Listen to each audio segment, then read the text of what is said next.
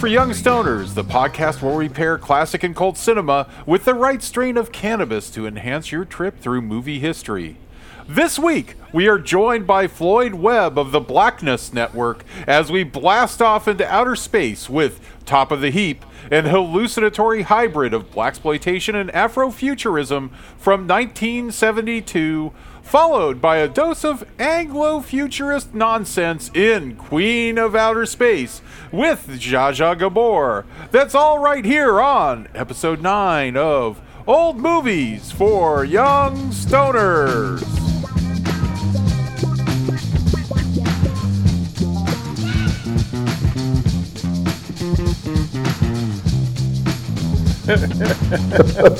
Anglo-futurism. That's that's that's funny. It might, it might actually, with Zsa Zsa, it might actually be Austro-Hungarian No, no. futurism. That's right. Au- Astro-Hungarian futurism. That's yeah, yeah. Yeah. She was every bit of it too.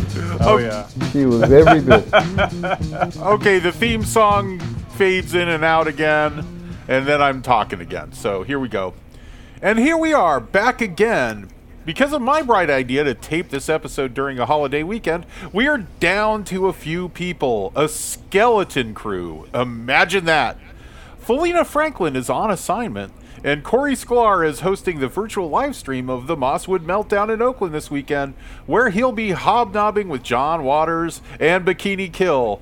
But Corey is here in spirit, folks, meaning he's handling the audio editing. Thanks, Corey. Thank you, Corey. Yeah, thanks, Corey. So that leaves me, your monster of ceremonies, Bob Calhoun, and Greg Franklin of Six Point Harness. How's it going, Greg? It's going great, Bob. Um, happy to uh, fill in and keep the lights on while all the youngins are are out having the summer of uh, their lifetimes. Yeah, it's the summer of their lifetimes in this country that doesn't even think they're human beings. No, no, far from it. Far from it. Yeah. So enjoy enjoy FDA regulations while you can, kids. It's you know if you're going to eat a hot dog, it's nice to know that it's probably not poisoned. You know, enjoy the, enjoy that. drink drink some water. Drink some water that doesn't have strontium 90 in it. Although you know there's parts of the country where it always has had strontium 90 in it. And get lots of sunscreen, y'all. Yeah, get lots of it. Yeah. Yeah. That, that's our special guest today, Floyd Webb. Uh, let me introduce him. We're really happy to have him uh, for so many reasons. Um, he's the founder and curator of Blacknuss TV, that is B L A C K N U S S. It's a streaming service focused on black independent filmmakers from around the world. Um, back in 1982, Floyd founded Chicago's influential Blacklight Cinema Film Fest and programmed it through 1996. Plus, he's an associate producer of Julie Dash's Daughters of the Dust, so you can say that Floyd has influenced Beyonce. He doesn't partake in the herb these days, but he's known to microdose. It's Hey, hey, I've influenced I've influenced Beyonce twice. twice. Yeah, because yeah, because I was close friends with uh, with uh, Djibril Diop Mambéty, and that picture of him on the motorcycle with the horns, the motorcycle Ah. with the horns, that's from his film Touki Bouki, Oh yeah, you were involved in a the. famous. you were I, involved- no, I wasn't. No, I was working with uh, with. Uh, I was working with uh, Djibril Diop Mambéty at the same time I was working with uh, Julie Dash. Actually, I chose to work on her film instead of going and working on his film. Yeah, Both so, yeah. both are like both Mm-hmm. are movies for stoners too. Both are, are trippy as fuck. Oh yeah, you gotta see Hyenas. Hyenas is a film to definitely watch, right? so yeah. Yeah, and where's the, where can we where can we find that film? Find Hyenas. You know what? Go on to. Uh, I think it's on Criterion actually. Oh, no H. Y yeah yeah H Y N E S H Y N E H Y N E S. N E N E S right. Oh, Right, right, fantastic. right, Hyenas, yeah. Yeah, that's a crazy surrealistic kind of a movie based on a uh, Mm-hmm. Dürrenmatt play about this woman who um, who uh, who uh, gets uh, who gets pregnant, and these people conspire to accuse her of being a whore, and she gets kicked out of town. She comes back like 20 years later, a millionaire, and offers to give the film a million dollars if they'll kill the guy who set her up to be thrown out of town. Wow, It- that's wow, that's amazing. yeah, yeah, and, it, and it is. I mean, it is. I mean, you have to see it because you realize we're not going to do this, we're not going to do this, and then they start thinking about it. Mm-hmm. so anyway, yeah. But anyway, I just thought I'd throw that in. Yeah, because, uh, that's that, we've that's had, awesome. We've had double influence.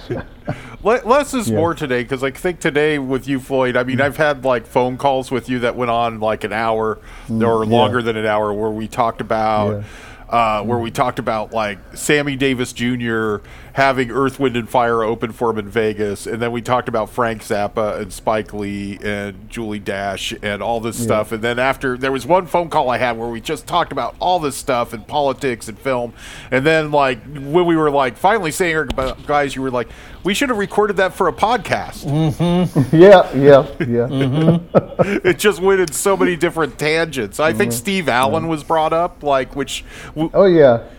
yeah, yeah. Steve Allen and Zappa. Yeah, we had the clip of Zappa on Steve Allen in our last episode, in the Elvis episode yeah. So so tell us about Blacknuss. It's a it's a network and it's also a TV streamer. It's, yeah, we're a network. We we do uh, we do uh, a, a, screening program, uh, which I use to actually uh, promote the channel because I, because a lot of these films you won't see normally. You know, like these are these aren't in the popular. You know, it's it's not part of pop culture, but they exist sort of on the periphery of pop culture. You know it's like uh, you know, it's like Touki was was out, out there for years. Touki was won won uh, won the uh, audience award at uh, Cannes Film Festival back in 1972, and it, and the film was kind of suppressed from that point because it was a film that stepped outside of you know what people determine uh, African films should be, which was village films about uh,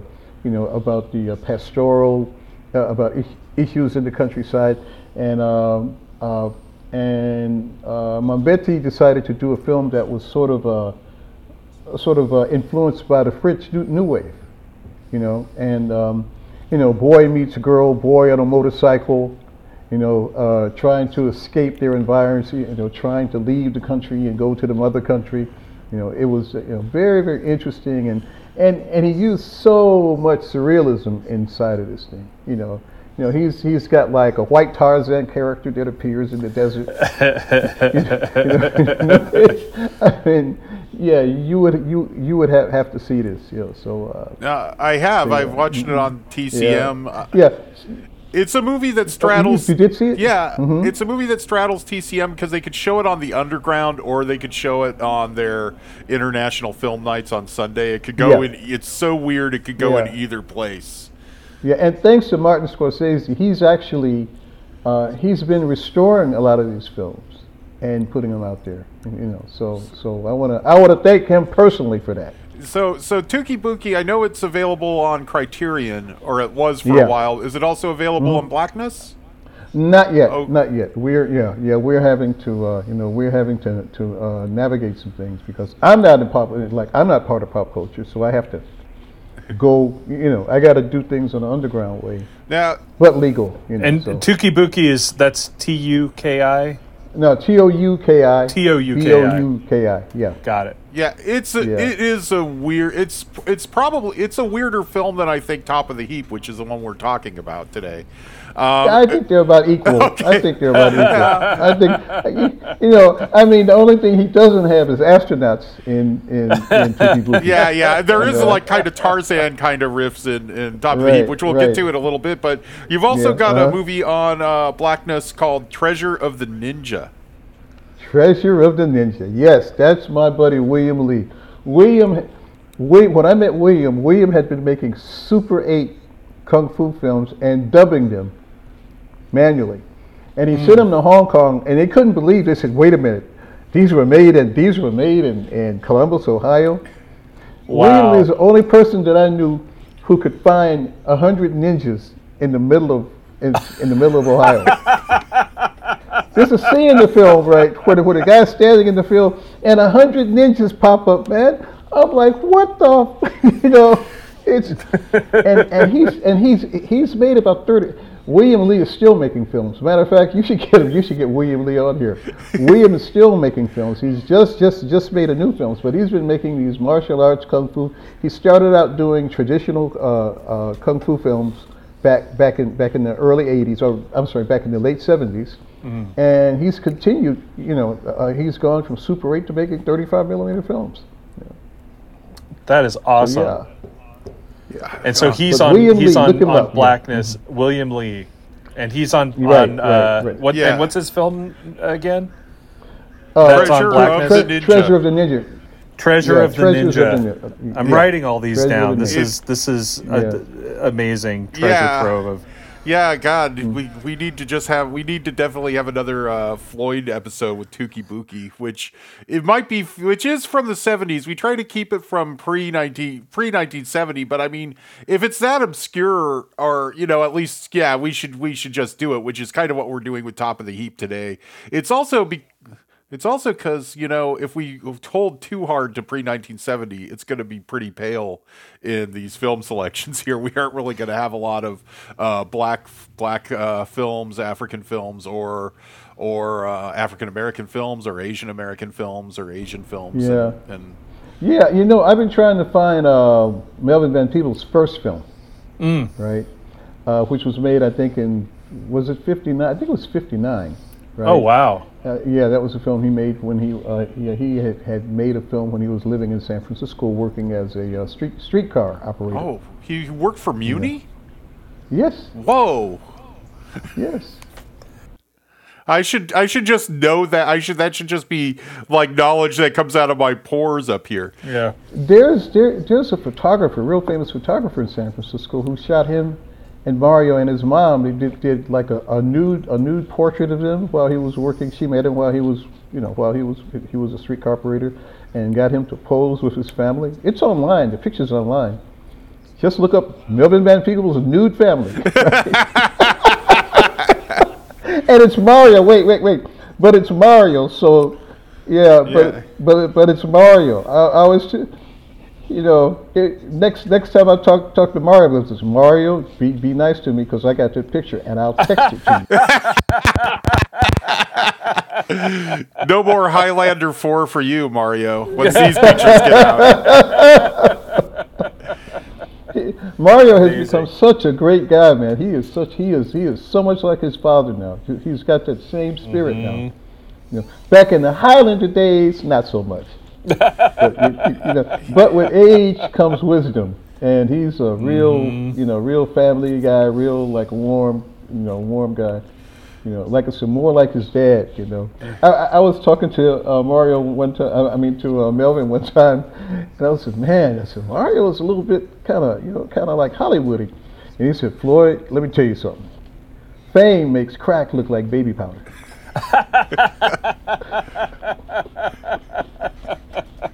Wow. Yeah, Words of wisdom. Hey everybody, we've been getting a little bit of buzz on the internets lately, and you know people are writing in, people are responding to the show. Uh, first, HP Mendoza, writer and star of Colma the Musical, is following us on Twitter. Uh, you know that's a real big Criterion Channel star right now. Colma is on the Criterion Channel. Thanks, HP. And uh, we've also got Will McKinley. He writes for various broadcast networks such as Get TV. He's retweeted our Elvis episode and a few others, and he's always writing in with encouragement of the show. Um, he is now featured alongside Dick Cavett, Cavett and Anthony Zerbe, you know, from the Omega Man, in the documentary Dark Shadows and Beyond, the Jonathan Frid story, which is now up for a daytime Emmy. So congrats, Will. You can watch Dark Shadows and Beyond. It's currently streaming on Freevee. And also, Chrissy, aka Rather Gauche on Twitter and Instagram, says Old movies for young stoners is Ichiban, which is Gaimanese for the best, quote unquote. Uh, thanks, Chrissy. She follows us on both Twitter and Instagram. So if you want to be like Chrissy, if you want to be like Rather Gauche, you can follow us on Instagram and Facebook at Old Movies for Young Stoners. Just spell it all out. Things get a bit more complicated on Twitter, where you can follow us at OM4Y Stoners. That's OM number 4 Y Stoners. And if you own that smoke shop next to the IHOP in Daly City, or you work in marketing at Tubi or Crackle, you can buy ads on this podcast right now for next to nothing.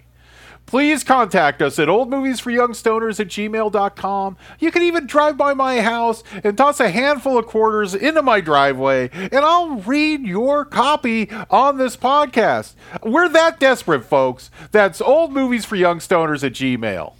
Top of the Heap, written by and starring Christopher St. John. Uh-uh. Ain't gonna be no days like that.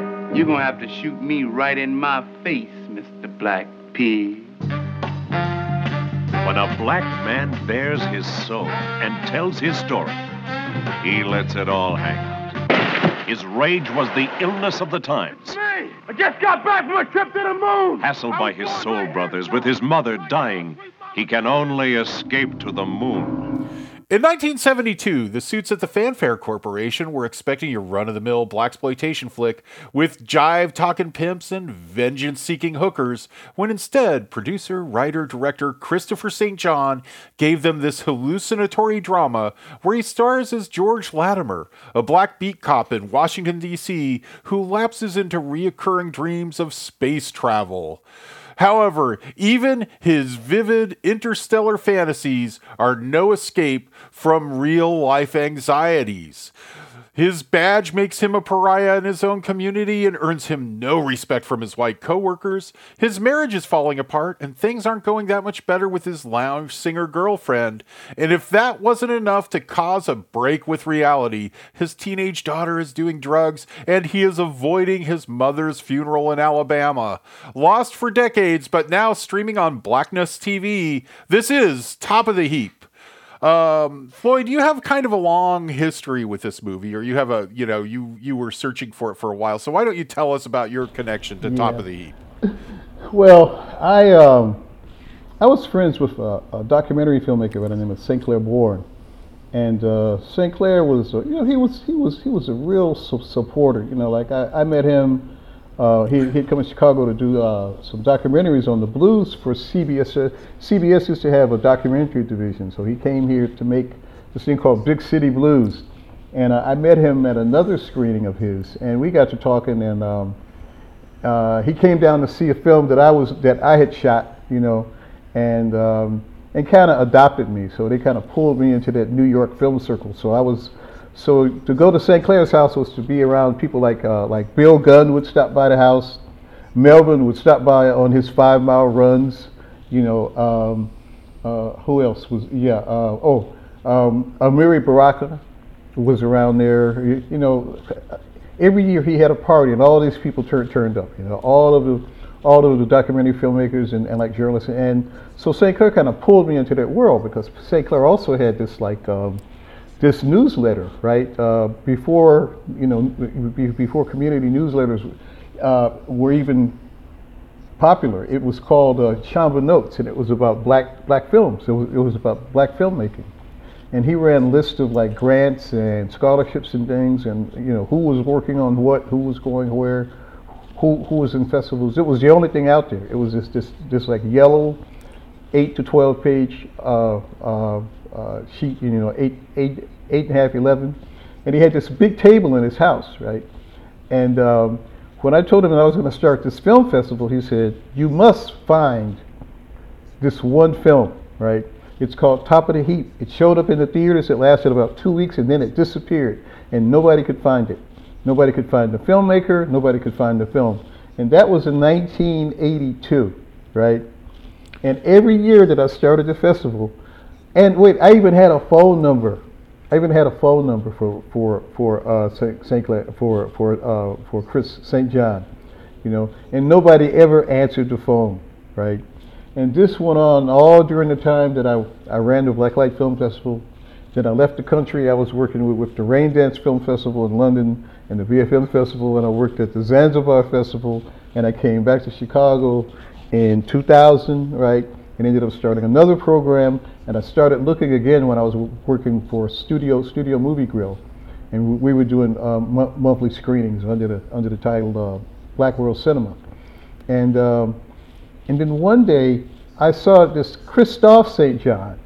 Somebody said, "You ever heard of Christoph St. John? He might be related." He was on soap operas, and so this this this this young lady I know said, "I bet they're related." So I contacted him on Facebook, and he replied, and that's how I got in touch with Chris, and that was back in 20. That was back in about two, 2010. Wow. Right? Yeah, and uh, we showed the film. Uh, I got contacted because of Blacklight. Um, uh, Theaster Gates had started mm-hmm. something in Chicago called the Black Cinema House, mm-hmm. and the and the and the uh, the white director of the Black Cinema House called me up first, apologizing for being white, and Good. he had been doing research on black. I'm sorry. I, wait, he says, "Well, Floyd, before you come down, I'd like you to know one thing. Uh, I'm white," and I was like, "Well, does your mom know?" you know, I said, "If it's okay with your mom, it's okay with me, man."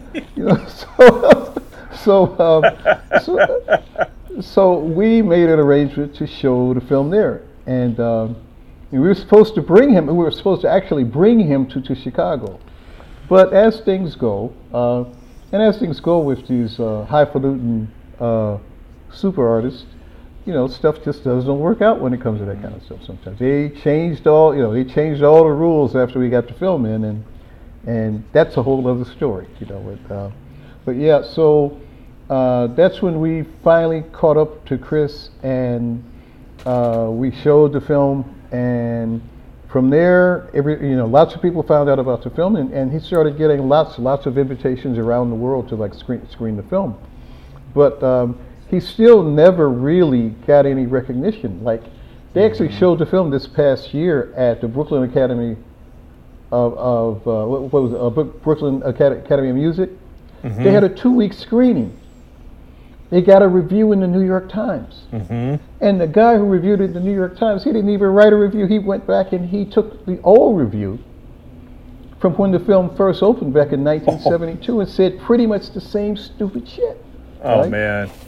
And they never contacted him. They didn't even know he was alive, so they didn't make it. And he was mm. the producer of the film. It's under his production company name. The film has turned up on uh, on on Amazon Prime, right? Uh, it's now on. Uh, it's, yeah, I got to ask him about this too. It's on Criterion, but none of these people knew that he was alive, and I'm like, how could? If they only Googled it, especially after 2008, if they had Googled his name in the film, there's an article that comes up about the film with me in it.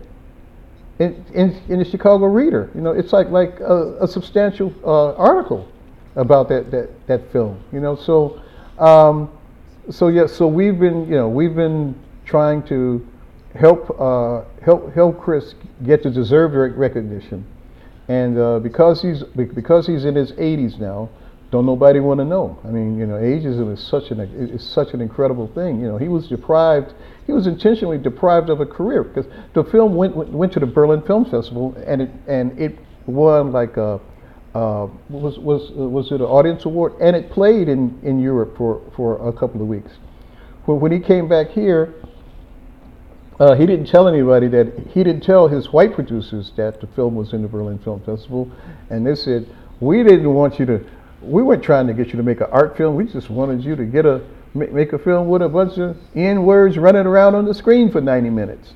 You're not supposed to make an art film, you know and they and they disappeared the film after that. He lost control of the film. He lost control of the print, and um, and and and he was asked out. But he didn't stop moving. He went on and started another film, and he went to India and shot this film called Avatar, about this guru. Who's who's the guru? Um, that real popular guru back back in the 70s. Uh, uh, I think it was Rajneesh, and he went to he, he went to India and like lived at the compound and stuff, and took took his son took Christoph and his wife, and he's trying to finish this film and like get get get that out there now. You know, so. Um, so yeah, so that's the story in a nutshell. Yeah, yeah. So you were trying to find it, find top of the heap. This goes back to the '80s, really. You were back to the you 80s. know when the movie was only like 10 years old or 12 yeah. years old, and you you know because. Mm-hmm like I went back to, to, like you know basically to research my intro to you, so I got everything mm-hmm. right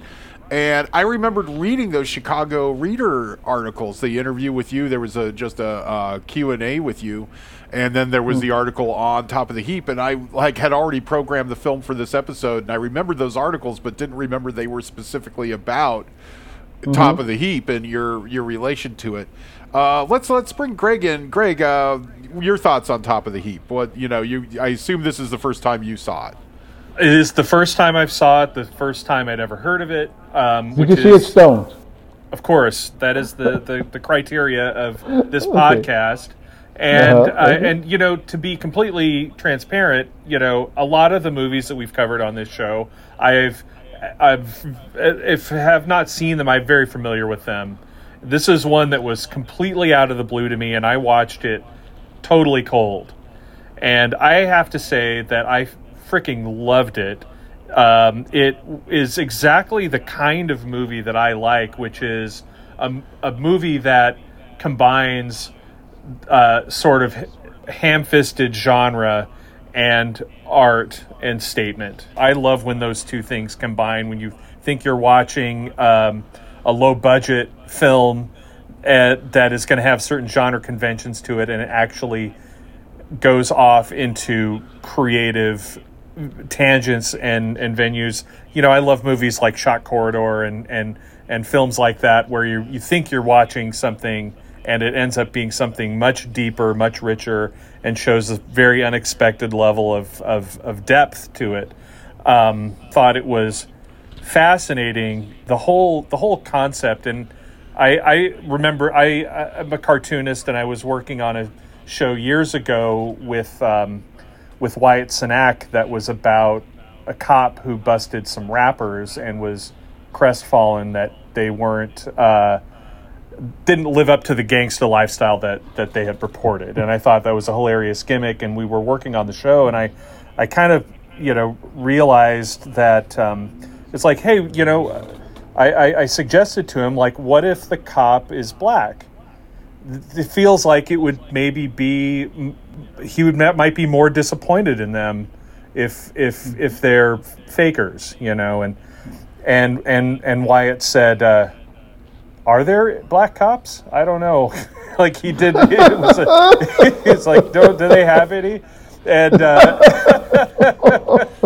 which was hilarious. But uh, but yeah it's a fascinating thing to think about in the in the you know the the the opportunities that are that are presented to black men especially at that time that that the opportunities are to maintain the the the oppression the maintain the machine basically you know like that's that's one of the things that he dreams about which is escape the machine.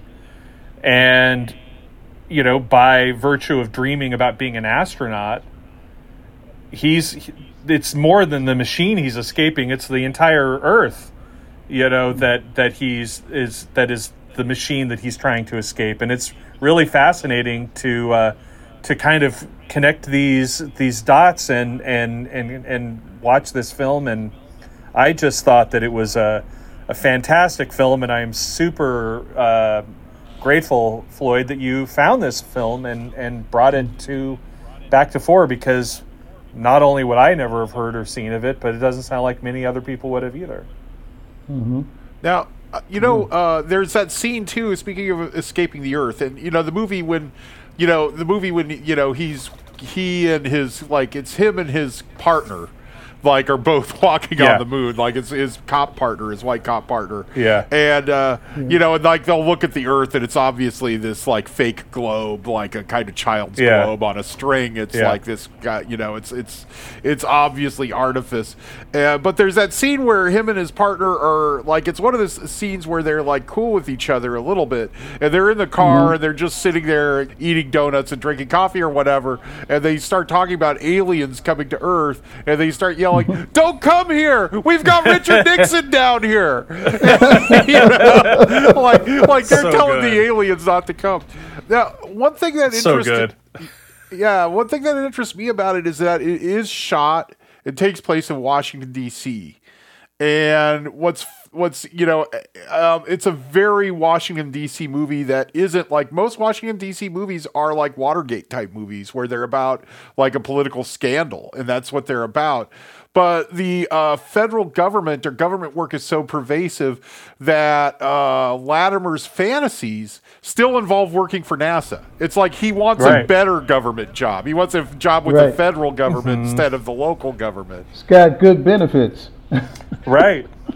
because that's the only show in town in Washington D.C. And it's like Yeah. traditionally for African Americans, that was one of the, you know even going back Yeah. to before the civil rights era, that was a place where African Americans could get hired for for you know white collar jobs even for you Now, remember, now, Right. now for some, yeah, but so for some more context on this, you know, the uh, astronaut job, they were the new cowboys.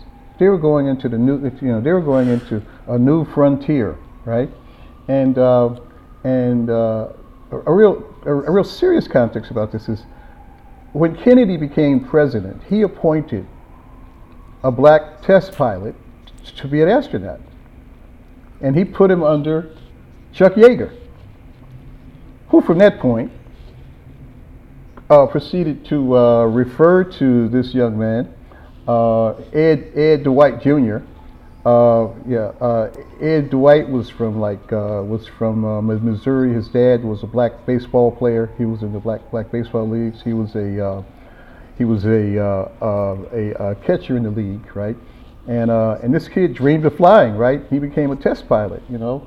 Even though he was only like five six, five foot six, you know, I mean, he was like barely the height that it took to uh, to to become a pilot, and he became a test pilot, and and, uh, and he was chosen to be appointed to uh, astronaut training under Chuck Yeager, who who for who referred to Dwight as Kennedy's N-word, right? Uh, they, they, you know, everybody said he wasn't qualified, that that he didn't have the experience, you know, and uh, he was he was actually drummed out of the astronaut corps when Kennedy was killed.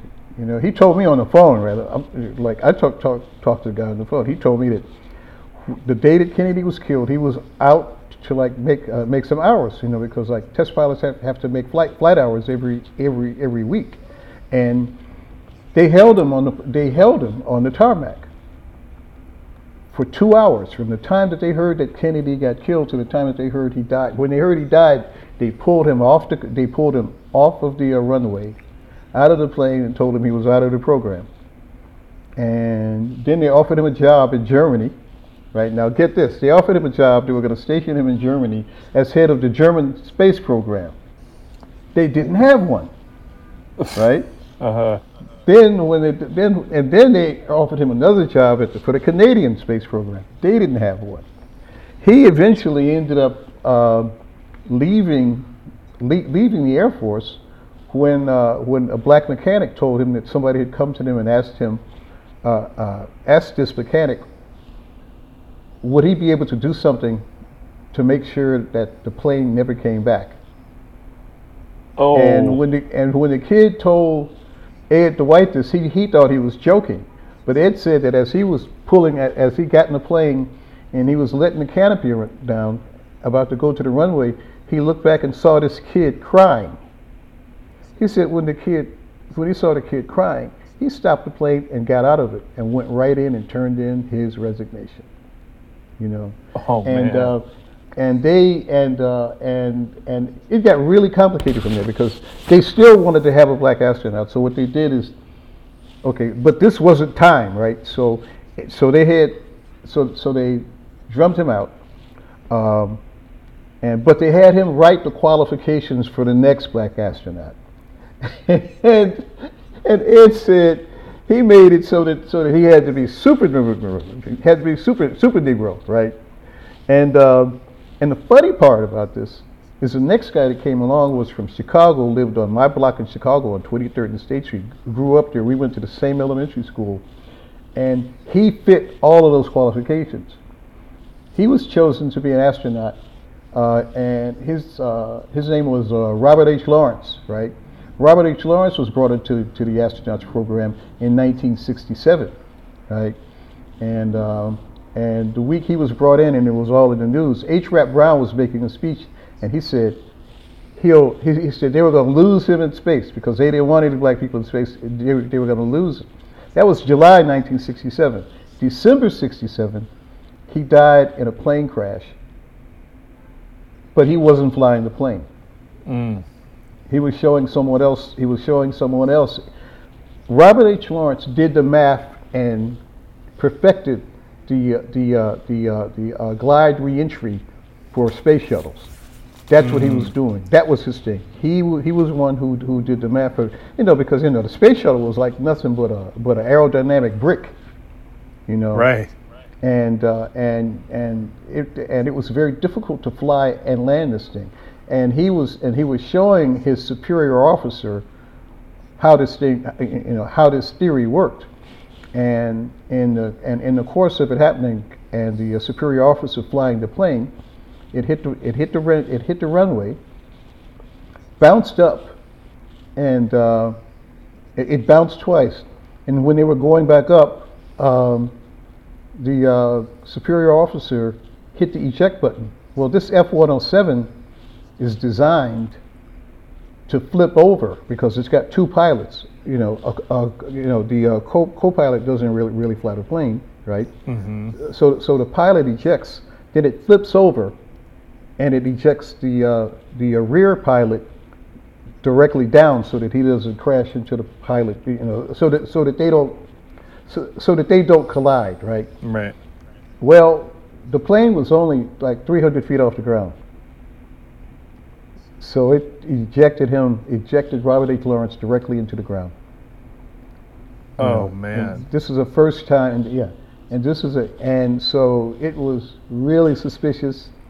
Of course, oh, you know, he was a test pilot. Test pilots die all the time, you know, but he wasn't flying the plane, you know, and the, uh, and so that, and and uh, his brother, his family, you know, I mean, it was, it was really ugly. I mean, all the time he was. Once he was chosen as an astronaut, he had, he got hate mail, he got death threats Yeah. you know, because it was like they were they were like you know, it was it, it was a place that black people weren't supposed to go, you know, and that was '67, and in and in January of '68, Rap Brown made another speech, in which he mentions Robert H. Lawrence again, and he says, "I said that they would lose him. He didn't even get to make it into space because that's how much hatred is in this country Now, uh, black people and black achievement." tell us who H. Rap Brown is, just in case actual young stoners Oh, H. are Rap listening. Brown was yeah. H. Rap Brown was in SNCC. He was he was he was in the Black Power movement. You know, uh, you know these people. You know, like uh, there was a point where, you know, where there were uh, the younger people were tired of the movement of the of the NAACP, and they became more politically astute and more better organized, and they were and they were working especially in the colleges, right? But but they were in, in, involved in, in, in like uh, voting rights in Mississippi. So SNCC was down there registering people to vote. I, I mean, way back in the mid mid back in the uh, mid '50s. And so Rap, Rap Brown was uh, Rap Brown was part of that with uh, with Stokely Carmichael and, and. So that's the Black Power movement. This is the Black Power. You know, it, it was like in the '60s. It was like H, uh, like NAACP, CORE, and SNCC. And after the death of Martin Luther King, it, w- it was the uh, Black Panther Party. But during, but in between that, there was also the uh, Re- Revolutionary Action Movement, which nobody knows about because they were really underground you know, and uh, and a lot of, I'm not going to say us, but I'm going to say a lot of people were involved. And the good thing about the Revolutionary Action Movement is all the, all the leadership of that group, after doing all of this effective work over 40 years, they all died in bed. You know, so it pays it pays to be underground. Stay stay underground. You, you don't Stay underground. you don't get shot by Chicago police when you're in bed. You just die quietly in bed. Um, Yeah, yeah. Like back to top of the heap. Uh, I Mm-hmm. do, you know, I'm actually kind of glad this. When I was thinking about whether there was a point where Greg and I were talking about, well, should we just cancel? And I was like, you know, I think Floyd Floyd will sp- fill the space with lots of cr- lots of interesting stuff. So I think we Oh. should just. I think Oh, it's a little bit easier without without less is more in this episode, uh, a lot more. But uh, back to top Okay. of the heap, like um, there's this chilling moment in it that I want to talk about before we get into the weed recommendations. The the fantasy where he comes and he's on the parade uh, in his hometown and the streets are empty and it's really eerie. And he also has that scene with his mom, you know, who who's passed away. So there's a like a dream sequence with his mom, and she's sitting in the like she's sitting in a chair like in the middle of the road in in their hometown in Alabama, and it's like almost like the scenes with uh, Father Karras's mom and The Exorcist, and I'm like, wow, those movies are both Washington D.C. movies that aren't political intrigue films, and it's just something in the air in 1972 about about this.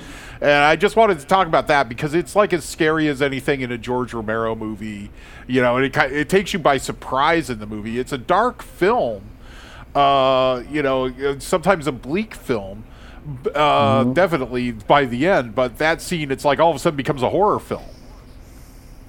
Yeah. Well, let me, let me tell you about the background to that to that particular scene, right? This is one of the conversations he was having with a producer, complaining about the type of film he was making, right? Mm-hmm. These these crazy scenes, you know, running through the brick wall, you know, that's not, you know, you know, this thing with the mom.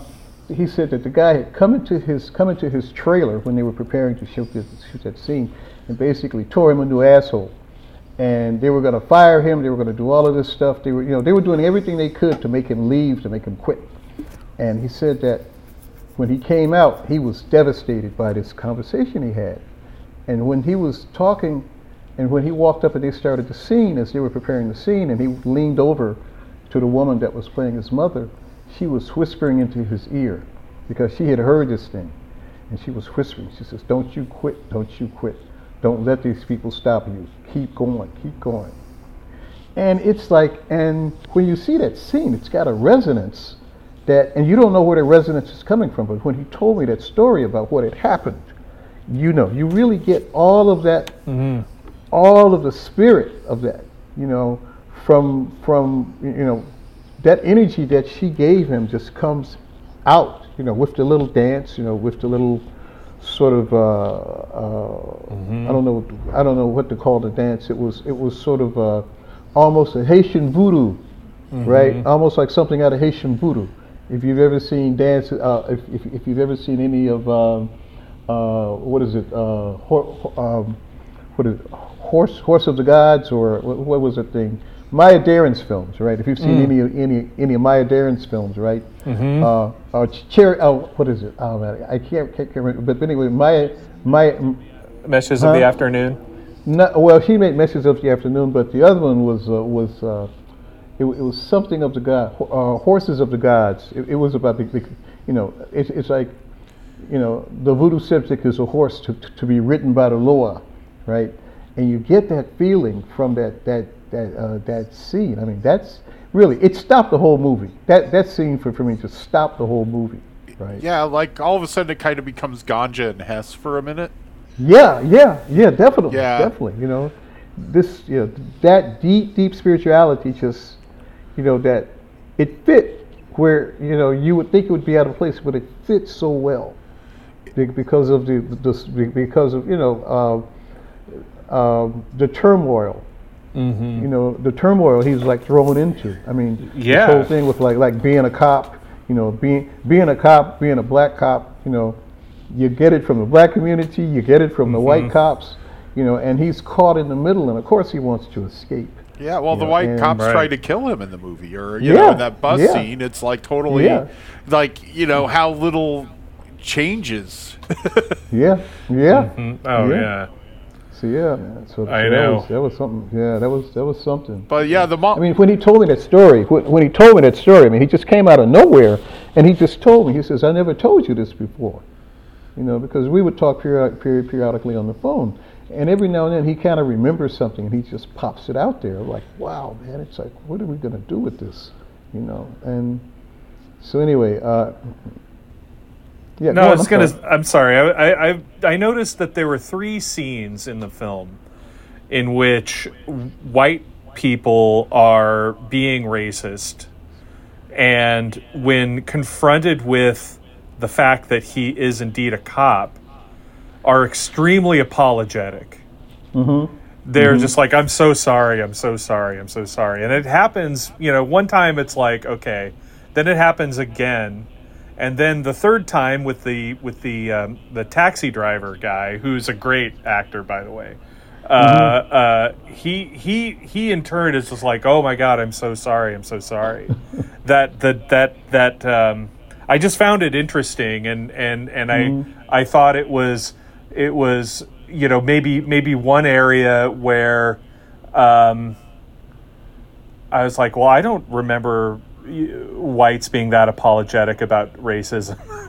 you know, like in No. uh, in in, in and so in that in that one aspect of it. But then again, it was always the It was the 1970s. It was the early Yeah. 70s, and it, and it was post and it was just post civil rights at that point. Yeah. You know, like like there was a there, there was a different attitude for a lot of white people back then. You know, um, people were Mm-hmm. actually questioning themselves in in a, in, in a whole lot of ways, and a cop was a symbol of authority. You know, and um, and at least white citizenry would make way for like a black cop, even though they might be disrespectful. Mm-hmm. But the cop, but you know, but the taxi driver's got his, you know, he's got his his whole medallion to worry about at that point. You know what I mean? He- Of you know, course. he gets a ticket. You know, you know, you know, he gets too many tickets, so he gets written up and have to go to court. you know, he could, he could, you know, he could lose his license. So of course he's going to be apologetic. Yeah, it's not That's conscience. true. It's just be. It's fear. Mm-hmm. It's like okay, this he's black, but he could still bust me or write me a ticket or co- hassle mm-hmm. me. He could he could mm-hmm. pull me Yeah. over every time he sees me with a broken tail light. You know. Right, right, yeah. So It's it was yeah, it was very interesting. But I noticed that that fear didn't stop them from mm. being racist in the first place. You know, Yeah, like yeah. It, it was for a couple was of minutes, for a couple of minutes. I mean, re, re, remember the cop? Re, remember when he was on the bus? I, I mean, when he was ch- chasing the guy off the bus and the Yeah. cop got him. You know, the cop wasn't that apologetic, really. You, know what I mean? It, Yeah, it's like yeah. it takes a, you know, it's like they they want extra proof. You know, a lot of a lot of times right. they don't get the proof until after that first bullet. So it's mm-hmm. like Followed by 80 bullets hmm? now. You know, Yeah, like right. 80. Uh, yeah. Like the Yeah, guy's you just driving an Uber and 80 bullets. Yeah. You know. right. yeah. What the hell? What the? You know. Let's just empty the clip. Yeah, you know, yeah. There was a there was there was a fire seal on it. The ammo, Yeah. oh, they- right? uh, Yeah, so It's interesting though. That's that. It's that. It's that mm-hmm. escaping of the the, the white machine, right? Mm-hmm. And how that mm-hmm. even, you know, that was the thing that I kept thinking was, you know, it didn't feel like the world of NASA and the astronaut world would be any necessarily less racist than No. the police world. right. and that extends to him escaping the the the ship itself in his fantasy. The ship itself, he's not in; he's floating in space, and eventually sta taking off the the white uh, spacesuit. You know, uh, taking getting getting rid of that. And I, I love the, the the symbolism of that. I I, I, I love it when uh, when when uh, m- movies like this, despite the odds, and you know there was no big budget here, and and and not to in any way defend the producers of this film at all, but I could maybe understand them questioning why do we need a gigantic telegram on a brick wall for him to punch through? you know, like I could I could understand that from a from a s if they have a certain expectation for it, but I'm so glad that he persevered and that he listened to that actress playing his mom, and this is just. A fantastic movie. Um, it's great, and, and thank you, Floyd, for, for bringing it uh, back out into the open. yeah, one one last anecdote. Chris's brother was a cop. Mm. And his and Chris's brother was a cop who got killed. And doing this film was sort of a mourning and a homage to his brother, and the actual struggles of his brother being a cop. You know, and I think maybe some of his guilt in terms of maybe how he treated his brother as a cop. Wow, yeah. and so and and that's where the film that's where the film rises from you know what i mean there's just you know there it's a mourning you know I hear them It's a- outside. it's, it's, it's a- coming for you, Floyd. yeah, yeah, yeah, yeah, yeah. Hey, man, I'm hey downtown Chicago, man. This is this Yeah. is you know this has become really, really, really nuts down here. But yeah, so like you know, so it's like a blues poem in in the end. Mm-hmm. Yeah. You know what I mean? It's Right. a blues poem in the end. Yeah, you do feel that you know it is an Mm-hmm. elegiac movie, and you don't necessarily know why. So that yeah, that's explained now, Floyd. Thanks for that. Now, for the people that are just a little bit too stoned, you need to define elegate. I, I made him define H. Rap Brown, and now, and now I got. Uh, it- it's funerary. It's mournful. It's like a wake. There you go. There we go. Yeah. Hey, Greg. Uh, what weed would you smoke with this? Well, um, you know, I what weed it, it's more like what weed did I smoke with this, and that is um, you know shout out to my daughter Felina who's a regular on this show. She did um, leave her apparatus here on her last visit, and so I just smoked her weed, which was a uh, STIIIZY pod uh, that was a birthday cake flavor, and you know you can tell that uh, the apple doesn't fall far from the tree. We both have very child childish tastes when it comes to things, and we both love birthday cake. So um, that's uh, that's what I smoked. It is a hybrid. I think that a hybrid is is good. It's not going to uh, make you overly paranoid, although the film itself might make you a bit paranoid. um, so I, I thought I felt that that was very much what I would go for, and what I would recommend is sort of a, um, a, a an indica dominant hybrid. So I went with uh, Alien OG from Kaliva, Wow. which which has a twenty seven point eight percent THC level, which is pretty high. Which I think like you might want to go with a higher THC level for this movie, and um, it's it is it is a heavy indica, which I I'd also recommend for this. I think you want to lean on the indica for this movie. It's not really an up sativa movie, but it does give you like a body rush, like a body high, and it opens uh, the synapses of your brain just right to receive St. John's uh, film here to take in a movie like Top of the Heap. Yeah, it is a heavy indica, and you'll need that to cope with the movie's darker moments. And I do suggest, like, you know, smoking it right before you start the movie or as you start the movie, and then hitting it again halfway through just to get that rush back. like at the 40 minute mark, 45 minute mark, you should definitely hit the pipe again, folks. And One and- reason that it's a good stoner movie, and I want to give a special uh, uh, shout out to the amazing editing of this film, and the the way that the flashbacks, there will be just these uh, memories that come in just these sharp, you know, shards, uh, and they almost penetrate his brain like broken glass. And it was very subjective, very well done. I don't remember seeing a lot of movies of the genre of the era having um, that kind of uh, sort of impressionistic or, or expressionistic sort of.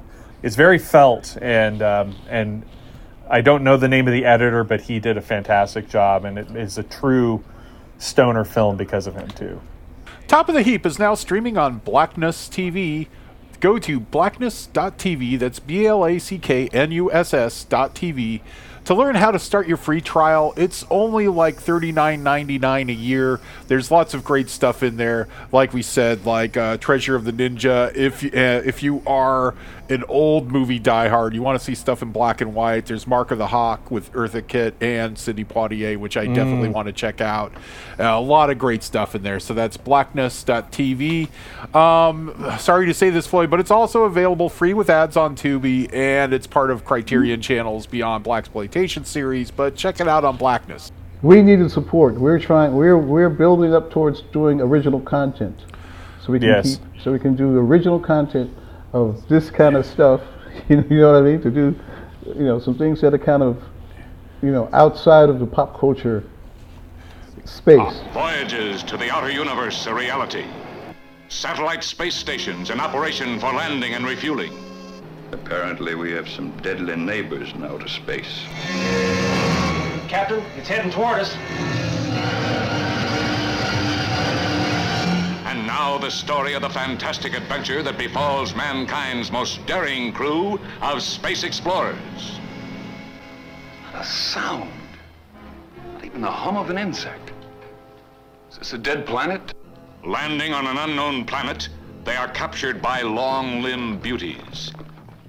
When they say, Take me to your leader, and they take them to a creature like this, you know they're on planet Venus. And the queen of outer space is Zsa Zsa Gabor.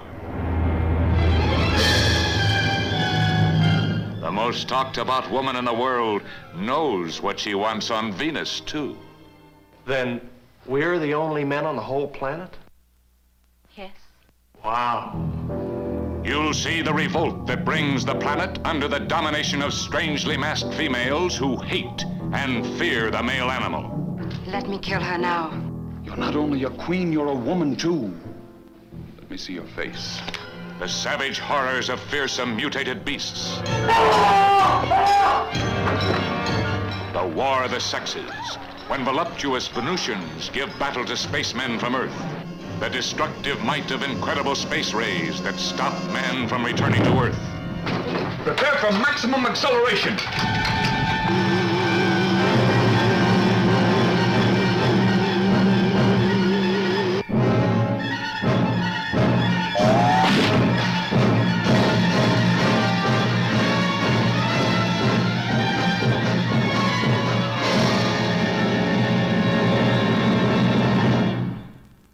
After being ensnared by a tractor beam, the plucky crew of a spaceship become the prisoners of a hideously scarred galactic monarch armed with a death ray that is capable of destroying entire planets. Well, this might sound a little familiar. We don't have lightsabers, Wookiees, or cutesy droids here. Instead, we've got lunk headed He Man astronauts, man hating space babes with Forbidden Planet surplus ray guns, and Zsa Zsa Gabor in skin tight lame and chewing the scenery in an over the top performance that elevates this sexist claptrap into a camp classic that inspired drag shows for years after its 1958 release. This is Queen of Outer Space. Now, now this movie is is Floyd's choice. This is his fault, and uh, you know there was a point where I'm trying to put this episode together, and I'm like, oh Floyd, it's only on Dailymotion. Can we go with something a little more available? And then I realize I'm like arguing over film programming with a legendary film programmer, and there's just a point where like, shut up, Bob, shut up. Yes. Just Floyd wants Queen of Outer Space. Floyd gets Queen of Outer Space. Okay, Queen of Outer Space. Here's the reason I chose this film. Okay, so I'm living in Mississippi. I am six years old. What is this? Yeah, six six years old, and um, I'm interested in science fiction films, right? And uh, I've been back and forth to Chicago, and back then, early television had lots of science fiction on, crazy stuff. You know, uh, Commando Cody. Um, I mean, and it was really interesting with all of these, you know, these, um, and they all looked alike too, right? They, they all had this like this like pulp science fiction cover look. You know, all all of the spacemen wore these uniforms with the strange shoulders and the little pads on their shoulders and things. You know, uh, the one-piece jump jumpsuit kind of a thing, pro- proto proto astronaut looking look, looking looking outfits, and um, and the day I saw that film is the thing that always stuck in my mind, right? You know, because I'm in Mississippi, I'm in Sardis, Mississippi. It's a hundred degree day, and I gotta go to you know, and I gotta go to the movies. And but I've been living in Chicago, and I come back down for the summer. This is three years after Emmett Till, so I'm really restricted in what I can do on a day-to-day basis. But on Saturday afternoons, we go to the movies. That's you know, that's the ritual in Mississippi didn't have any television, or if it was, you only had one or two two channels. You know, so movies were a, a thing, and the matinee movie was the best time to go because you know you you got these these like like serials. You know, you would get a serial, a 30-minute serial, and you get a feature film. You know, and uh, it's like the thing that always every time I think about that movie, I think about finding out I couldn't go through the front door and had to go around the back on a 100 degree day at noon on a on a metal fire escape stairs. I remember how it burned my hands. You couldn't touch, you know, it's like you had to walk straight up because you could feel it through your converses. You know, you, you could feel the heat through your converses as you walked up the stairs. If you touched the wall, the wall was, you could fry an egg on the wall. but when I got through that door, the place that I, re- I was restricted to was the coolest place in the theater, the balcony, next to the air conditioner, right? So, and I was just going, and, and, and suddenly I said, like, hmm, there's an upside to this, right? And the movie was just like fascinating, you know. Like I do believe Elon Musk has spent a lot of time watching Queen of Outer Space, right? And because look at how to look at you, you know every time there's a there, there's a launch, we get like a big public viewing of the launch every time of it going up and coming down. You, know these these like these like vertical launches. You know, mm-hmm. it's like here we are 60 years later, and spaceships still are still launched the same way, right? Yeah. There, you, you know, but the, but but the thing that we never imagined was that they would actually land vertically too. And Elon Musk must have seen this movie and said, "Yes, I have to solve this problem of how to make, uh, how to bring uh, bring the rockets back uh, back to ground without having to go out to the, go go go go out out to the ocean, right? And they even And- look more like a dick now. Yeah, Yeah, yeah. even more. More than the Yeah. one. The base. Yeah, way, way more, way more. You know, this is the re, re, remember spaceships. This was the age of fins on spaceship. Oh yeah. You know, you Uh-huh. know, we didn't we didn't lose the fins on spaceships until Marvel came along. Until we saw until we saw Galactus. You know, when when uh, when uh, Galactus Right. and his minions came to town in the Fantastic Four. Right now we Uh-huh. begin to see these these like bits of junkyard hardware spaceships. You know, but up until that, all the spy, all the all of the science fiction books, all of the uh, Superman and Batman things that, that had spaceships in it, everything had a fin until Galactus Mhm. and the Fantastic Four. You know, That was And, the uh, style. Yeah, yeah. Big so, you know, fins. yeah, and uh, and and that's what it was. Plus, Big you know, the- the- the, the, big whole fins. thing, and, and and of course, being a young man, I'm still trying to understand like all these oh, oh and all women's planet. You know, I'm in like pre-puberty at this point. You know what I mean? Like way pre, way pre pre pre-puberty. But uh, you know, but uh, but that woman, but Zsa Zsa Gabor in the ant mask, you know, with the little antenna. No, you know no, mean? Zsa Zsa's not in the Ant Mask. She's uh, Oh, which which, which one is she? I'm, she I'm, I'm she's sorry. like the rebel scientist. She's like the good. Yeah. Oh person. yes, But yes. no, I'm sorry, I get it it's mixed up. confusing. Like I watched the movie twice, kind of like once with it on in the background and once in preparation for this, like in the last two weeks that we were planning the episode. Um, Uh-huh. And you keep, uh, you know, writing the copy. I keep wanting to say Zsa Zsa Gabor is the Queen of Outer Space, and Right, spoiler, right. she only becomes that at the end. Right, But right, throughout right. the, she's like a scientist, and she's going Right. around in her pearls and her diamonds, Yes, like in her yes, lab, yes, kind yes, of right. her lab that's Yeah. all like this kind of 50s bachelor pad Yeah. lab, even though it's all women. Yeah. Yeah. Uh, Mm-hmm. You know what's crazy is that trope, like that trope of the planet of women, which is usually Venus, is like. Right. I mean, there it's in so many movies, and they're all. Pre- Was this the 50s. first? No, Was no, this the no. first uh, Catwoman film? of the Moon is from Yeah. 53. Abbott and Costello go to Mars has this trope where they, Right. they they're supposed to go to Mars, they end up on Venus, and it's all man-hating All babes women, there yeah, mm, uh, in skimpy skirts, like you know, um, and they've wiped out all the men, or all the men have Fe- died from feminist, disease. feminist, feminist futurism. Yeah, That's what yeah it like uh, uh, male anxiety, which is really guiding our Supreme Court right now over women not really needing us. Uh, but yeah, Uh-huh. there's Catwoman of the Moon, Fire Maidens from Space, Missile to the Moon, and Queen of Outer Space. And uh, there's even a Star Trek episode with this trope in it, which is Yeah. Spock's Right. brain, which, you know, the Mm. men are all these kind of cavemen slaves of these babes in mini skirts. And, you know, they take Spock's brain to run their computer. It's it's considered the worst episode of classic Star Trek. But I, I mean, it's highly entertaining. It's like somehow Ed Wood ghost wrote an episode of Star Trek, and I, I like Spock's brain. Like, there's way boring episodes of, of uh-huh. especially in season three of original Star Trek of classic Trek and the original series. And like Spock's brain is not the worst episode. Spock's brain is as entertaining as as Queen of Outer Space. It's just space junk. Enjoy it. Um, sex is space junk, but space junk nonetheless. But yeah, they just kept on doing that.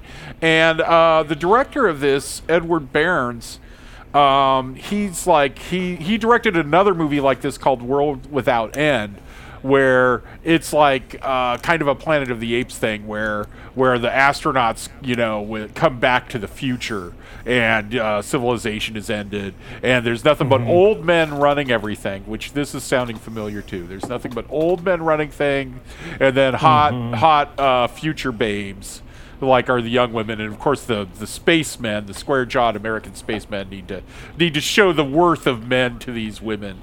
Um, Right. a- another bit of trivia too on this movie is it it like has uh it has like a really really big script writing pedigree. Like you would expect this movie to be Day the Earth. Ben to- Hecht. Ben Hecht wrote the original Ben treatment Hecht. for it, the original Yeah. story, and it was just this like joke of a thing like oh you know oh those women drivers am i right? You know what if they ran the world? You know and it's this kind of sexist joke he made into a space thing.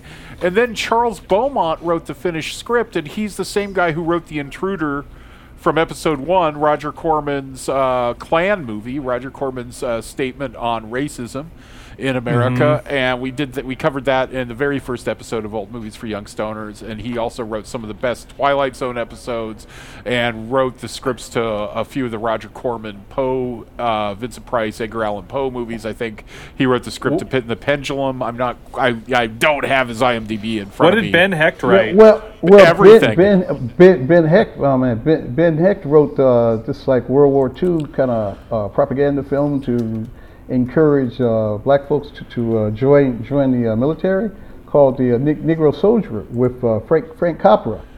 You Oh. and um, yeah, he was yeah he was like really involved in in in in, in civil rights. You know, in in the twenties he was like organizing campaigns against Ku Klux Klans. You know, he was he was like you know he was uh, he was he was deeply involved in that with with artists. You know, um, he uh, he uh, he he wrote this thing about Bert Williams, this this uh, this black vaudevillian and uh, silent silent silent film actor. You know, he was he was really really involved in in, in like human rights. And uh, and and he was a Jewish activist. He was, you know, he was like uh, he he became a large part of the American Zionist movement, you know. And um, uh, it's and he wrote this crap. Yeah, no, uh, yeah, yeah. no, you know? no, it's even crazier than that. Like, there's not a script from the golden age of Hollywood, from the 30s The and front 40s. page. You gotta do the front page, Yeah, the man. front Yeah. page is like what what he's best known for. But everything from Gone with the Wind, The Sun Also Mm-hmm. Rises, Hitchcock's Rope. I mean, he wrote he it passed through his hands, and he either punched up the dialogue or wrote a draft of it. He wrote the Yeah. script to uh, His Girl Friday, which of course is also Ah. a remake of the front page. He worked a lot with Howard Hawks. He worked a lot with Hitchcock. He wrote the script to Notorious. He worked a lot with David O. Selznick. So he also like um, Gone with the Wind. You know, he's like I think he's credited on Gone with the Wind, Yeah. and uh, you know for for better or worse. So so yeah, He was And, and Queen from Outer Space. and Queen, Yeah, yeah, Yeah, Queen, and- Queen of Outer and- Space. and, and let's not forget, he was a war correspondent in Berlin, working for the Daily News. He was in Chicago for a while, right? Wow. And, um, you know, he. I mean, he has such a. I mean, he had such what a wide experience as a writer. Right. You know, but but that uh, it, and it's especially seeing how how deeply involved in, in civil rights and in um, uh, and and all of this all of, all of the social justice uh, activism. Um, Right. It's interesting he would write Queen of Outer Space, but hey, you, what do you do for money? you know, Yeah, you know what to- I mean? totally. What, Well, what and and it, it, this must have been enough of a trope um, of the, the, the female planet to inspire the parody film that I remember, which is Amazon Women on the Moon, which came out in the 80s and I think was a John Landis movie. Um, and and had starred a lot of people uh, it's it's got the you know it's Amazon Women on the Moon, and it and it's uh, probably uses some of the same Ben Hecht lines in it, you know, and also has a, I believe, a cameo by Russ Meyer uh, in there as well. Ooh. Yeah, yeah, the Landis thing. It also has uh, William uh, Blackula Marshall. And Yes. Like he's one of the video pirates, and it's like, oh, a bounty of laser discs. yeah, like he's, Um, he leads the video pirates, and it's on the high seas. Oh, bad. And there's a movie based on his life called Gaily Gaily that was directed by Norman Jewison in 1969 and starring Beau Bridges, which I've never oh, seen. Oh, He- Ben Hecht. you know? Yeah, he directed and wrote like a movie that, when it's available, will definitely be on old movies for young stoners called Spectre of the Rose, and it's this weird ballet noir. And all the dialogue, oh. like it's like it's he would write these movies like Spectre of the Rose from '46. Oh. Like he would write these. That's like a movie where he's unleashed because he's usually like punching up scripts for Selznick or Hawks or somebody. Sometimes getting credit. He's co-writing it. Then this is like you know he had this big name because people even the stuff he's not credited on people knew and I mean the stuff he is credited on he he wrote co-wrote the adaptation of Wuthering Heights. Uh, Got Gunga it. Din. I mean, it just goes on. Like like I said, almost every movie from the golden age of Hollywood, Ben Hecht has his fingerprints on it. At some point, somebody said, "Ben, why don't you work on this?" And you know, so I, I mean, just a towering figure, uh, script writing figure for for better Amazing. and worse. Uh, you know, considering Gone with the Wind.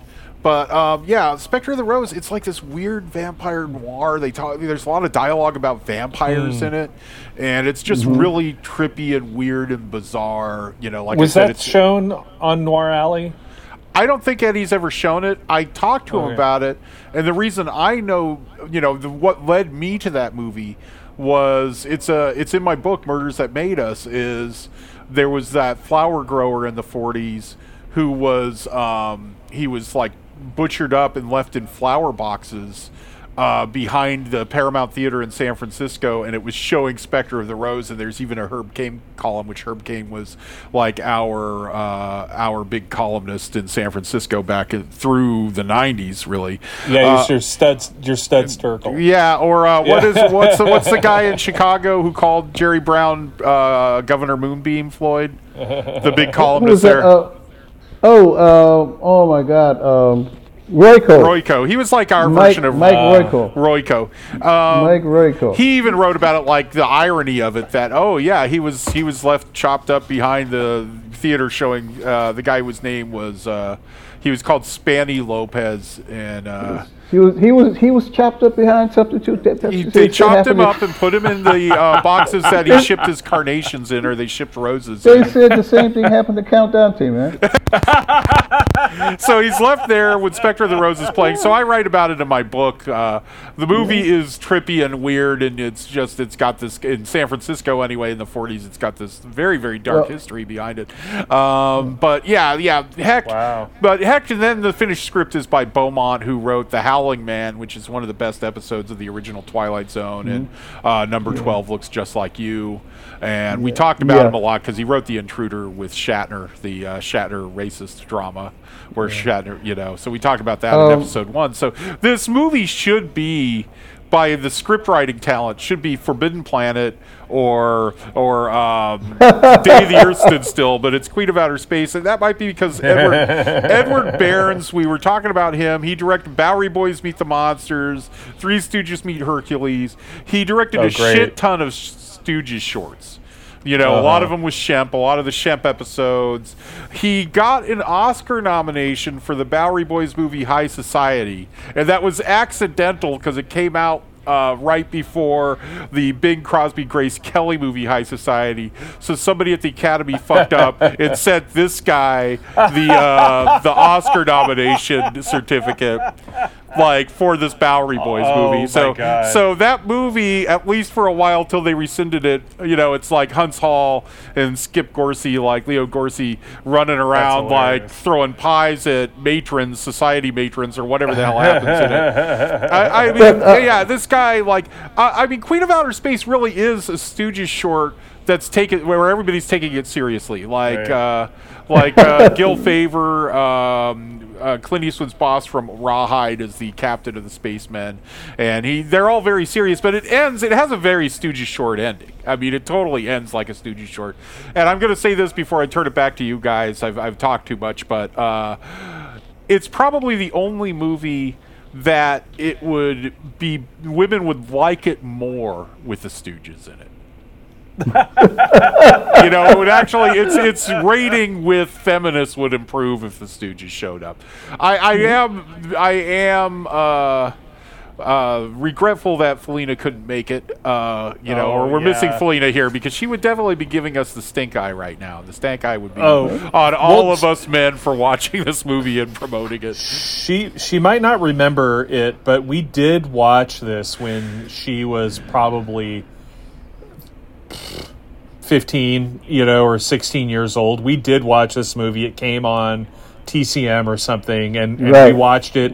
And she was very critical of the of the of the sexism in the film at the time. So, yeah, And- 1950s. Oh yeah, oh yeah, It's exactly. 1950s. But you know, it- uh, Ben yeah. Hecht. So I found Ben Hecht's autobiography uh, free online at at at ar- archive.org. Right, Child of the Century. Yeah, I see know, you put it in the in the Yeah, chat. yeah, Yeah. yeah, yeah. it's, but it's 600 pages, so watch out. Well, I mean, What, he Stephen King write it? you know. well, I mean, he did work on like so many movies uh, for Yeah, every yeah, I mean- studio. He wasn't just one of those guys grinding Yeah. out at Warner Brothers or RKO. He was everybody wanted this guy, and Mm-hmm. I mean, Yeah. he's got. uh Let's see. He I know the name. I just wasn't. I wasn't aware of him that much. Uh, I've definitely heard the heard the name though. Yeah. And uh, the the fact that he. If he, if he, I mean, if he wrote on everything, I guess that includes Queen of Outer Space you and know, the Outlaw, Greg. We, he's got uncredited on the Outlaw. The Mm. you know another weird, weird sex kind of sexist film. Um, yeah. Uh, any any thoughts Wow. on on Queen of Outer Space, Greg, and its kind of Stooges DNA? Oh no, I just find it I just find it entertaining and there's a lot of movies like this where um, it's just as entertaining with the sound down and putting on a record. You know, it's just as good. I don't know. Maybe I'm missing out on the sparkling Ben Hecht dialogue, but uh, you know, I, I I- just love the visuals of this. You know, it's classic, mid-century, modern aesthetic. You know, it's um, of course all the the women are gorgeous. They are the human actress equivalent of those giant fin cars, and uh, you know they're got great you know uh, um, structural integrity, you know, to those outfits, and uh, you know things were were built to last back then. You know, um, Lots of was- lots yes. of Bunny Yeager pinups running around with ray guns. Uh, Yeah, you know like, Betty Page to- looking yeah. Betty Page looking gals. Oh, what I mean, other? yeah, that's You're, you guys didn't mention Dave Dave Will uh, Dave Willock, man. Dave Willock was in some a- another Chicago guy too, right? oh yeah. And uh, yeah, he was real famous when I was a kid for this. He had a, a series where he had a bunch of monkeys. He was like uh, he had a bunch of monkeys living in his house. I remember that face, man. You know, I mean, there's there's some strange characters here. So he's from Chicago, you know, born in 1909, you know, um, and did did did theater here, but did a lot of television, man. He was uh, like. Uh, um, what, else? What else did he do? He was on the Jack Carson show. If anybody remembers that, I know I, don't. don't. That, that's from, it, yeah, it was it was from 1943 to 1949, right? Okay. But uh, but he did you know all of these comedy things. I mean he um, there was this like st- this group of stock actors in like early early television. Like I didn't get introduced to television until no but it was it was way before you guys. It was like in the what I remember we had our, our little you know our, our little vacuum tube tele- television you know, with the with the with the with the, s- with the 15 inch screen right that only came in that only came on after six o'clock and Right. uh, and uh, you know and it went off at 12:30 with with the Indian head uh, test pattern. Yes. you know, af- after after after uh, after the national anthem, and they fitted as much stuff in there uh, as much stuff in there as they could between six and midnight. But it was on all day. You know, everything from Bozo. But this is this is how I got introduced to like media, was through early television, which was way better than television now because we had there was less space for a bunch of shit. so, you know, um, so they were they were like very careful. But uh, but um, I, I was trying to find the name of the of the uh, TV series that he was on with these monkeys. With the monkeys. Well, I know With there's the a monkeys, yeah. There is a, Uh, a monkey featured very prominently in the parody, uh, the Amazon Women on the Moon parody. There's a a, a pet monkey that um, the kind of goofy Italian uh, member of the crew has, who wears a little spacesuit. It's a monkey in a little tiny spacesuit. I think that's like there's a George Pal movie, Conquest of Space, with like lunk-headed '50s guys and a Brooklynese guy going Yeah. into space, and I think there's a monkey in that movie, and there's one in Oh, John that's uh, Robinson Crusoe on Mars. That movie, yeah. There, there's Robinson Crusoe on Mars. Yeah. That was hey, that's one of my that was one of my favorite matinee films too. Yeah, yeah. I, I haven't watched it in years, but uh, another thing about the movies with uh, planets of beautiful space babes, whether it's the moon or Venus, is they always have a guy getting attacked in a cave by a really unconvincing spider. Missile of the moon, missile to the moon, Catwoman of the moon, uh, Queen of Outer Space. There is a there's a fake spider attacking somebody. Um, right. it's just a it's part of it. It's like okay, we got a planet of space babes, but there's deadly spiders, and that the thought is, I think, for the men is that the spiders, the sight of the spiders, will drive the space babes back into the men's arms, which Mhm. which is the, what the hope is psychologically in Ben Hecht and Charles Beaumont's minds, and the other people who wrote this crap over and over again. Um, it is Is that is that sort of a metaphor as well to like getting, you know, uh, trapped in a web, you know, or something? Is there some kind of like uh, um, anti-female panic kind of buried in there? There probably is, and you know, or they had a spider puppet, a big, big spider, and they just needed to reuse it over and over again. Like, oh, we made a bunch of mock-ups for Tarantula, and Clint Eastwood only napalmed one of them. So, well, we're gonna just Yeah. keep you throwing this. We're gonna we're gonna have a bunch of stage hands standing behind us. Behind a styrofoam rock, and they're gonna throw this spider at a guy, and Yeah.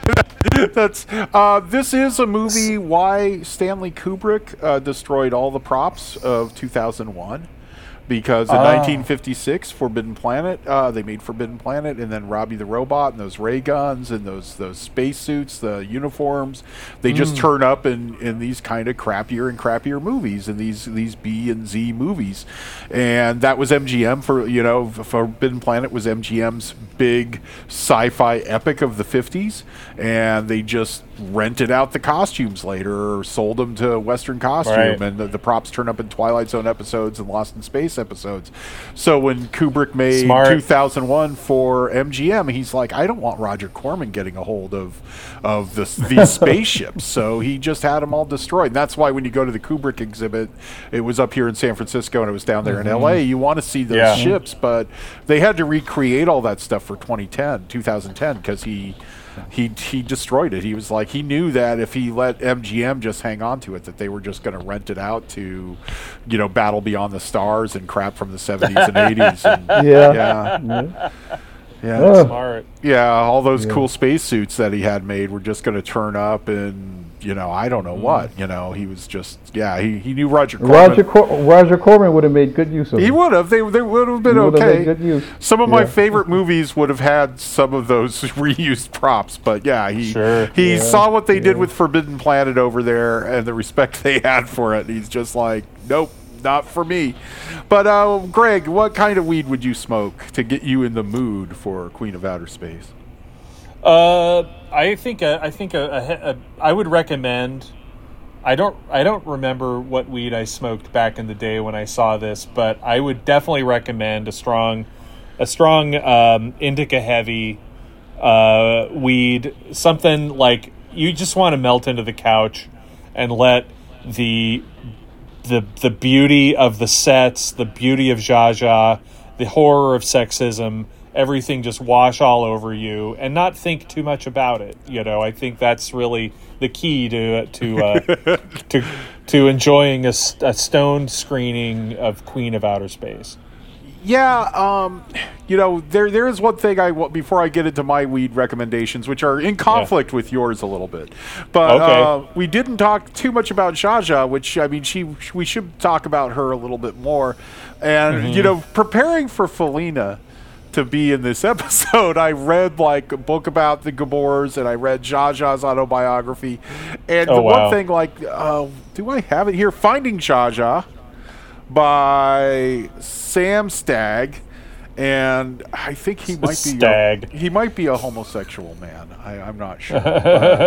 he's written books about all about couldn't tell. Eve and Sunset Boulevard, but he makes Probably. the case for this is like you know it's this camp classic, and it, like at least in the gay Sure. male community, you know there's those screenings of Oh, it at yeah. the Castro in the '90s, and and also the influence on drag shows. Zsa Zsa's like a very very uh, key figure in drag shows, and like I just kind of like oh yeah, you know watching it as straight guys, you know it's just we think of camp as just haha, it's funny, and don't think about that gay aspect to it. And Mm-hmm. uh, so, so my weed recommendation, I I'm saying go sativa, and that's be that's Okay. partially because that's all there was in the '80s when I would watch these movies on Uh-huh. on Cinemax or That's fair. TMT. So, um, for Queen of Outer Space. For the Queen, you need a royal strain of weed, so I went with Royal Cherry Diesel by Key. That's Royal Cherry Diesel by Key. I said it again because Greg's laughing at my lines, which is a good thing.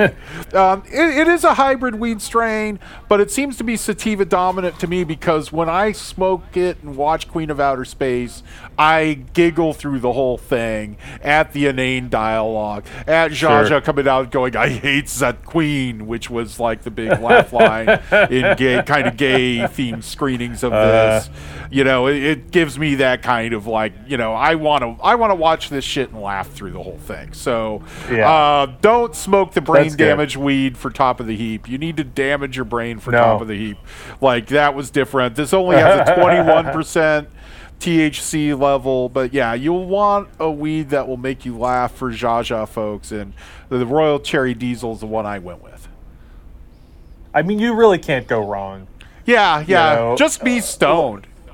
You Just know? be stoned. Yeah. you it, that's it's kind of a prerequisite. Like what you don't want is to be steely-eyed and sober watching Queen of Outer Space. You that is that is a bad scenario. you know, there's an argument to be made too for like, you know, I, I I bet they did smoke some jazz cigarettes writing and producing this film, but maybe they didn't. Maybe maybe we should just be going with like some some booze, maybe like some Smirnoff vodka. You know, I know that you kids out there listening, if you youngins, you you you uh, millennials and younger are listening, that you like your fancy bourbon, you like your bourbon that costs eighty dollars a bottle, and that's what, and your tequila that costs eighty dollars a bottle. But I'd say go with go with Beam on the rocks for this or Smirnoff on the rocks if you're more of a vodka person you know? So I, I but you know if you're gonna if you're gonna hit the hooch for this you got to have a few people around. You got to all be as Oh, yeah. you got to all be as drunk as director Edward Bernds when he was filming this movie. And and you know just you got to hear the ice clinking in the glasses from everybody and uh-huh. waiting for Zsa Zsa to come and to steal the show. So there's an argument for just getting Yeah. wasted like 50s people and smoking smoking Marlboros and you know just Exactly. just drinking straight fucking booze out of Cutty the bottle. Sark. Cutty, yeah, cu- Cutty. It's a Cutty movie. Um, you know, Cutty, Cutty Sark has a ship on it. You're taking a you're taking a perilous journey into space. You should uh, drink a perilous Scotch, a mid shelf, low shelf Scotch. Wow. Rosie, come here, come here, say that. We got to get Rosie's got a recommendation. Uh. Just a second. Hi, Rosie. Hey. Hey, Rosie. Champagne, darling. Champagne. Must How be. you doing, Rosie? Yes. There you go, champagne. Yeah, if you're smoking weed, watching Queen of Outer Space, definitely uh, pop the cork on a bottle of Moet while you're doing it for Zsa Zsa. Pour one out for, For Zsa Zsa Zsa. Zsa. She slapped Yeah, a cop. How can we not talk And about for- it? She slapped an LA cop and parlayed it into a book deal. Yeah. Yeah, I mean, I she's mean, that's pretty iconic. fuck the police, Zsa Zsa forever. That's right. Okay. Zsa Zsa, Zsa Zsa riding gangster, yeah. Yeah, Exactly. She knew Okay. all cops are bastards. Yeah. But hey, one, one, one more thing, right? One more thing. The number of women, the, the number of women in this film, right? The number of women standing around, it's, it looks like it's a producer, some producer made a deal, right? To, for a promise he made for, I'm going to get you in the movies, baby. Oh this man. was it. This was the one, right? Oh, it's yeah. like because I was sitting there going like, all these women stand around in Hollywood waiting. That so they don't make this many movies with with this many women. I'd never seen a movie with that many women in it, right? Oh man, I, you- that's And, uh, true. You're so right. It is like the casting couch horror show. Like they all think they're going to be Zsa Zsa. They end up saying Bachino, Bachino with their Forbidden Planet ray guns at the guy who was Clint Eastwood's boss in Rawhide, and you know, Yeah. Oh, yeah. Will Favor, that's right. Gil Uh, Favor, Eric Fleming was his name. I read Yeah, Zsa Zsa's book, right. hoping that she had an affair with him and would say how crappy he was in bed. That's really what I was looking for there. She uh, she just said he was he was a professional. you know, you know. Was tell me so. Was this the only like lead role she had in films? Did she have a lead No, role in any she, other she's films? in uh, she's in Moulin Rouge. I think like in the Nicole Kidman part from the Baz Luhrmann one. She's she got great notices for Moulin Rouge. Uh, John Huston directed. I think uh, is Peter Cushing in that. Um, I think Peter Cushing has a Hmm. role in that.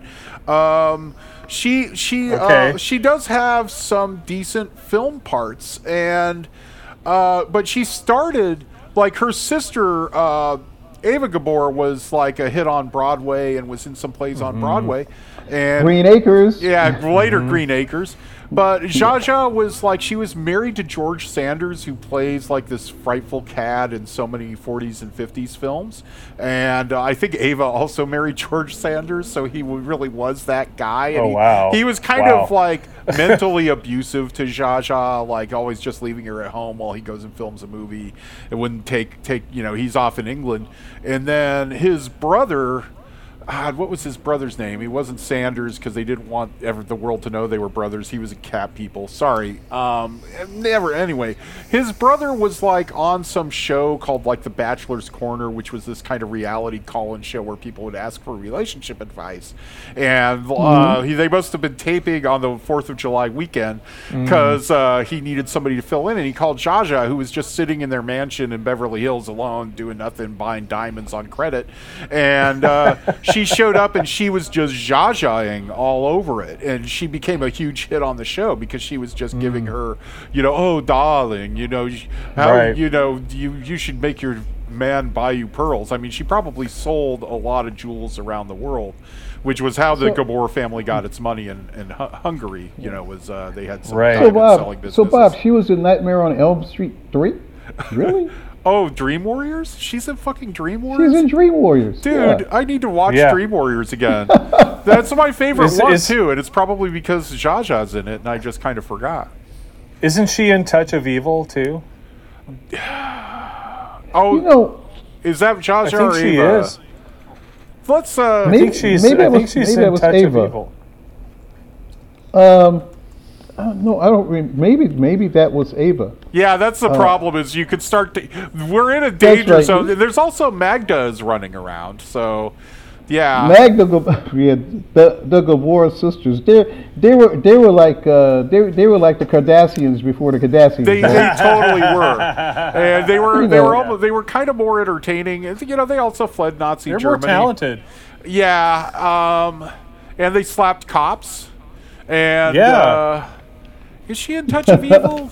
Let me. I'm just gonna do this. Uh, I'm looking at. I'm, yes, I'm, she I'm, is I'm, in I'm Touch looking of at it. Evil. She is in Touch She of Thank is Evil. in. Touch of Evil. Yeah, Really? Hold on. yeah, but I'm sitting here looking. And that would have been after that would have been after Queen from Outer She Space. was No, strip no, club- it's the she year was- before, I think, Oh, or the the, same year, okay. maybe the same year.